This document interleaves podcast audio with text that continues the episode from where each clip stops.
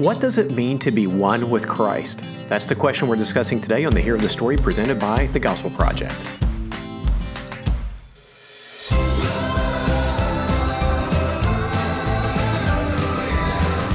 Thanks for joining us for today's episode of the Hero of the Story, a podcast to help you explore the big truths and big story of Scripture. My name is Brian Dembowczyk, and with me is Aaron Armstrong.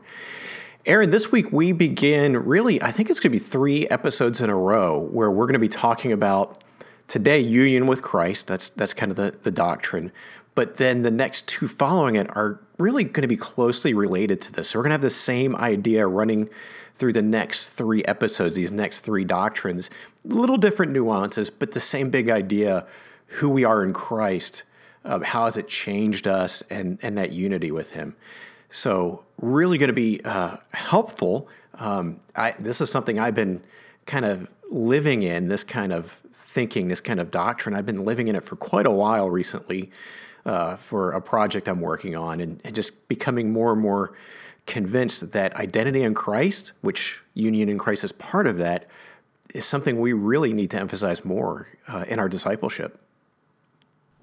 It really is. And, you know, one of the things that's funny about that is there are some really great works that exist out there about this doctrine and about really the, the big idea of our identity um, in Christ. The, there are great books, there are great Bible studies, there are great sermons, there's great all kinds of things. And yet it is one of these truths that is super neglected. So many of us don't really understand yeah. what it is all about at the end of the day. And so, with that in mind, let's do what we always do, which is let's explain this doctrine and um, and then we'll summarize it and then we'll start seeing it in Scripture. So here is what we've got. Uh, when we talk about union with Christ, this is what we mean. At the heart of our salvation is our union with Christ. The Bible describes salvation as entering into a covenant relationship with God and also describes the church, which is made up of believers, as the bride of Christ. Christians believe that Christ dwells in our hearts through faith. That's the idea of Christ in us, and that we are simultaneously dwelling in Him. This union is indissoluble, it will last for all eternity. Okay, so if we wanted to summarize this super simply and as concisely as we can, this is how we would do that. As believers, we are in Christ and Christ is in us. That is what it means to be united with Christ. Definitely. And you can see why this is a doctrine, and I'm again I'm becoming more and more convinced of it. It is so important, and it's often overlooked. That that idea you just summarized it at the end, um, and what that means, the fullness of it, how it impacts our identity, how it impacts how we live, and so forth. So many important um, ripples from this one. So let's look at where we see this in Scripture. We see uh, a few places we're going to list today. Um, and some of these, again, in our next couple episodes, there's going to be some overlap. We're going to come back and revisit some of these because, uh, again, a lot of our doctrines, and, and anybody who's been listening for a while understands, they're not clean and tidy in separate boxes. Um, you can't pull out your doctrine of the union of Christ and then put it back and open up another one. It's completely different. They overlap so often. So the first place we see this, or one of several places, is 2 Corinthians 11 2, where we read about the church being the bride of Christ. And again, that idea of being united as a, as a husband and wife, that, that metaphor that scripture uses. And we see there, uh, Paul writes, For I am jealous for you with a godly jealousy, because I have promised you in marriage to one husband to present a pure virgin to Christ. And again, that's 2 Corinthians 11 verse 2. Another one is Ephesians 5 22 through 33. Um, and this one is where we see really Paul using that idea of one flesh, one body, that we become one in that way with Christ. So he's using the marriage metaphor again. He says, Wives, submit to your, well, not the metaphor at the beginning, he's actually giving instructions, but wives, submit to your husbands as to the Lord, because the husband is the head of the wife, as Christ is the head of the church He is the Savior of the body. Now, as the church submits to Christ, so also wives are to submit to their husbands in everything. Husbands, love your wives, just as Christ loved the church and gave himself for her to make her holy, cleansing her with the washing of water by the word. He did this to present the church to himself in splendor, without spot or wrinkle or anything like that, but holy and blameless. In the same way, husbands are to love their wives as their own bodies. He who loves his wife loves himself. For no one hates his own flesh, but provides and cares for it, just as Christ does for the church, since we are members of his body. For this reason, a man will leave his father and mother and be joined to his wife, and the two will become one flesh. This mystery is profound, but I'm talking about Christ and the church. To sum up, each one is to love his wife as himself, and the wife is to respect her husband. So again, we see there really clearly and, and fleshed out this metaphor that Paul has in mind of uh, our relationship with Christ being akin to that of a husband and wife. Yeah, and even in this passage, um, you know, in these two passages, this this picture of the covenant relationship is super important. And one of the things that we've really got to be careful to do here is when we're looking at this this metaphor of the bride of Christ, we don't want to major in the minors here. So, um, first off, yes, hundred percent. There are um, there are some very clear things that are that are important in here um, about about marital relationships and how roles and responsibilities work. And they're all interconnected and intertwined in these ideas of, of submission and love and and all of these kinds yeah. of things. But one of these key things that's super important in is in verse 29 and 30 and so i'm really glad that you that you read it out this whole thing because it says for no one ever hates his own flesh, but provides and cares for it, just as the body does for the church, since we are members of his body. And so we have to focus there. That's the major in this section. This is that big E on the on on the eye chart, uh, if you will. Um, and if you'll forgive that cliche, but but we have to focus there. We have to pay attention. We can't neglect that because if we do, we miss the point. We miss the this essential nature that union with Christ has this this this loving connection and um, and that's and the the the metaphor gets lost. And not just the metaphor but the actual picture of what's going on. And so we have to hold on to it now, that takes us to the other verses that we want to talk about. So, we've talked about this idea of um, uh, the covenant aspect of it, but um, there's that other aspect of, of Christ dwelling in us. And so a couple of passages there that that that dig into that are um, Ephesians 3, 16 and 17 and Colossians 1, 27 and so here's what they here's what they say. Uh, i pray that he may grant you according to the riches of his glory to be strengthened with power in your inner being through his spirit and that christ may dwell in your hearts through faith. That's ephesians 3 colossians 1 um, takes a very similar stance and and in many ways kind of doubles down on on this idea in in a greater degree um, this idea of Christ dwelling within us uh, by saying that God wanted to make known the gent, uh, among the Gentiles the glorious wealth of this mystery, which is Christ in you, the hope of glory. And so, in many respects, what he is doing here is, is he's functionally saying that this is the gospel, or this is the fruit of the gospel. This is the point of the gospel.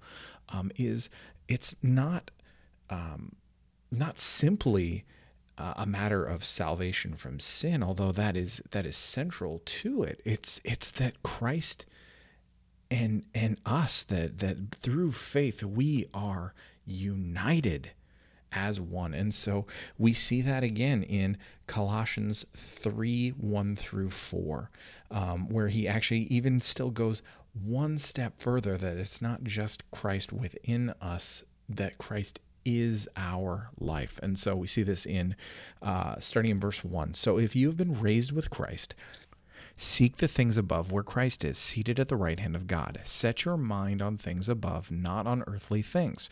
For you died, and your life is hidden with Christ in God.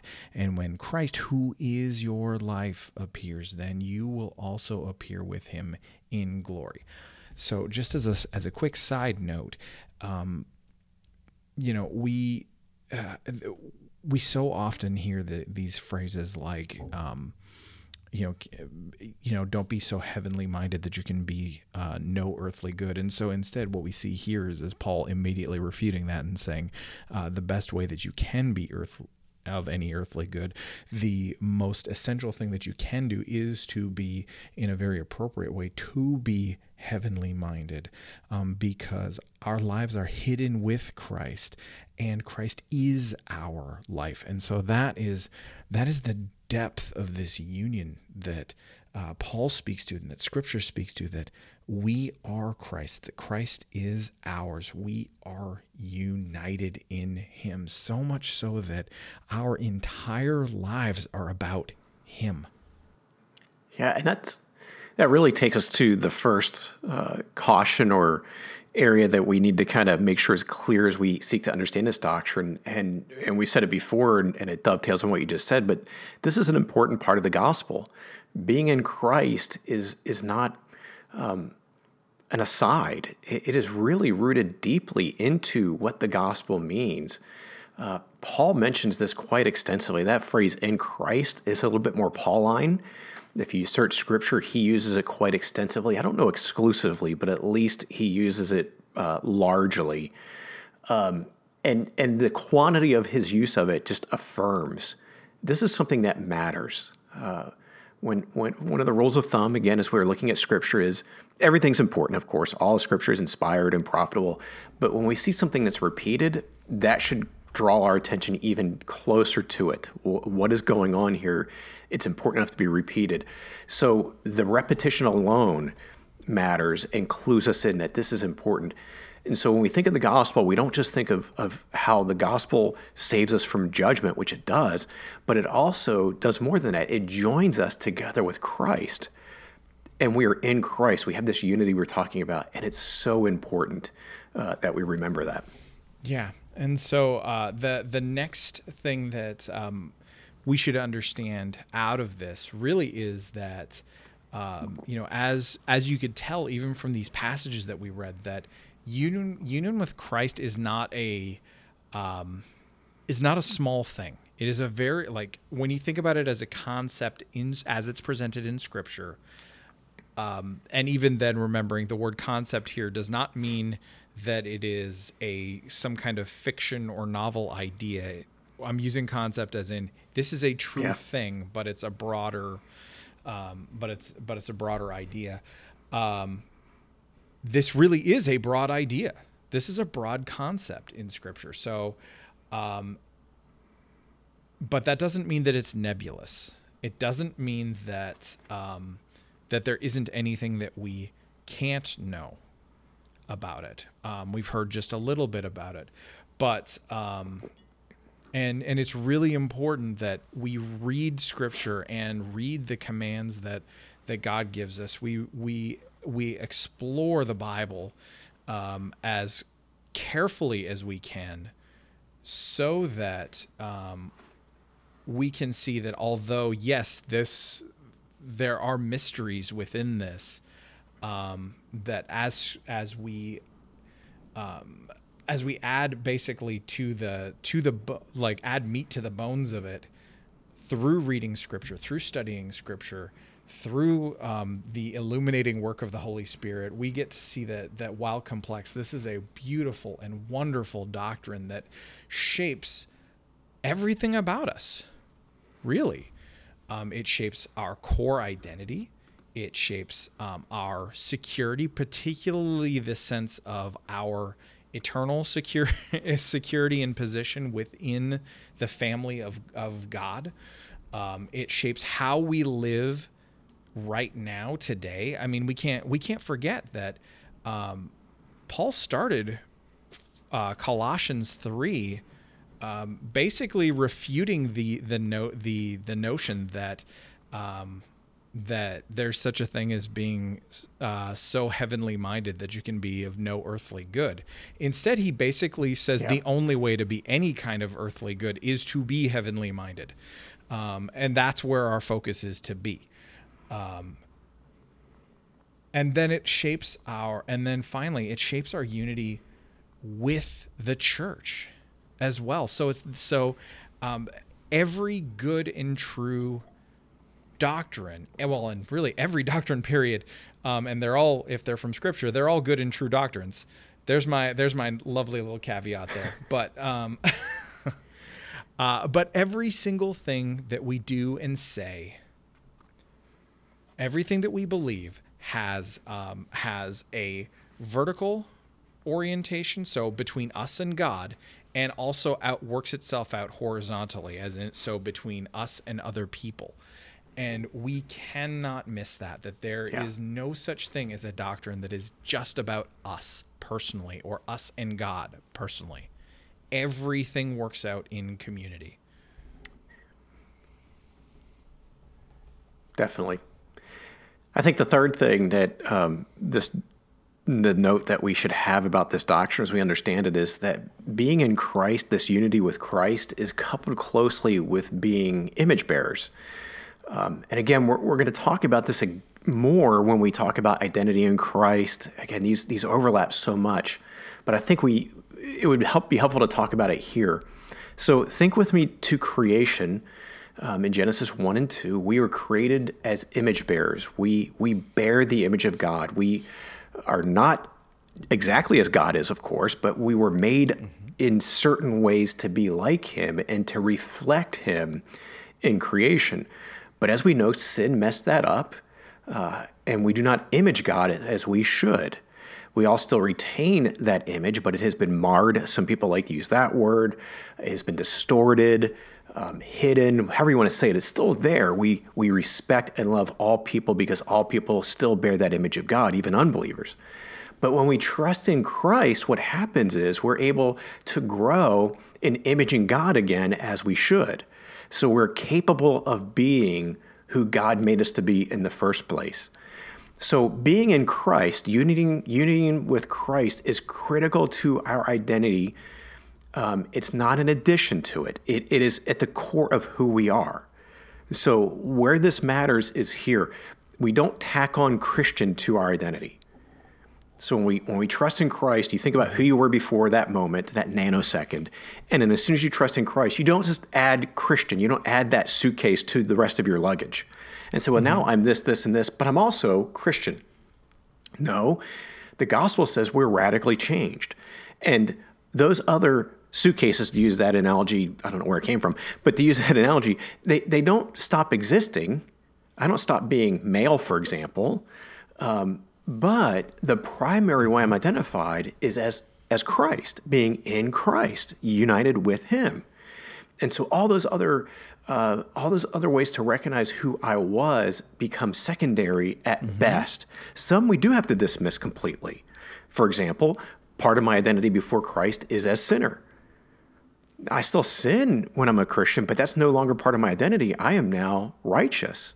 So some of those we have to dismiss completely and put away and say, no, that's no longer true of me.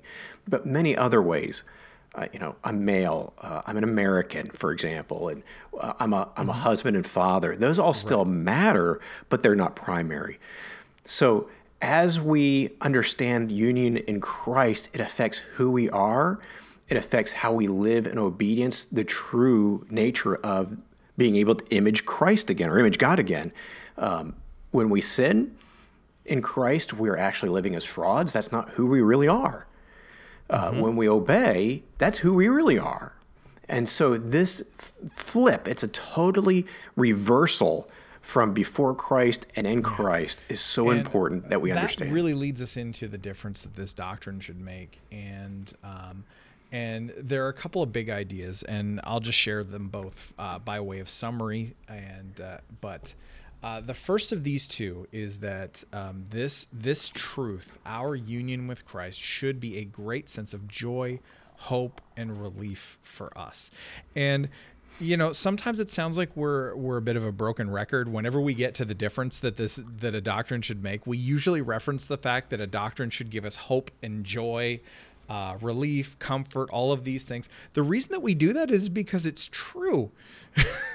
and uh, so it's not a broken yeah. record kind of thing that's going on here. It's just really important.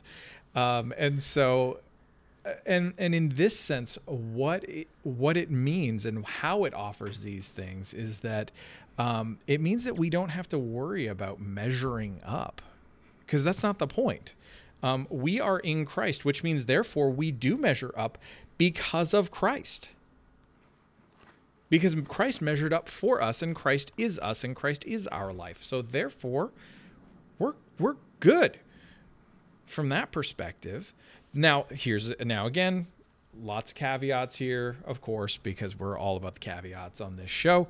Um, but that does not, again, does not mean that we ignore. Um, that we we ignore God's clear commands and that we live however we want, and I mean that speaks to what you were talking yes. about, Brian, living as frauds. Um, and if we think that we can live however we want in terms of I'm free to sin as boldly as I and brazenly as I want to. Um, well, that does mean you're being a fraud, but it means you're being a fraud about your your belief that you yes. are in Christ. Um, and so we would encourage repent and believe the gospel. um, so that's one that's one piece. Now, here's the other thing. Um, you know, I mentioned at the the top of the show that um, there are actually a lot of really good books and resources and studies and um, you know sermons and all kinds of things on this singular topic. It has been um, it has been mined really profoundly and really helpfully by a lot of people, but it's also one that we still manage to neglect. Um, quite a bit. We tend to like we tend to overlook those things partly because we see as we talked about earlier this this whole idea of the the because it is a broad concept um, we don't take the time to go and dig deep. And so we neglect this doctrine to and we do it to our detriment. If we take the time to see, okay, who am I? Who am I in Jesus? that is an incredible thing. That is that that it changes us, and it changes so profoundly. And so we need to embrace yep. that. We need to own it, and we need to say, okay, let's let's understand this to the best of our ability, not just individually, but but in community. Definitely. Let's wrap it up there because that's a good place to stop. And, and again, also this this is going to feel in many ways like part one of three, at least, um, as we roll into our next episode. Because next time we are talking about the doctrine of new identity of the believer, and so again, it's going to a lot of overlap. So let's just call it there. Uh, maybe save a little bit of new ideas that we can present next episode as well. I do want to thank you for listening to today's episode of the podcast. If you have enjoyed it, please do leave a sincere five star rating and review on Apple Podcast or whatever platform you use to listen to the show. And for more resources to help you focus your ministry on the gospel, please visit gospelproject.com.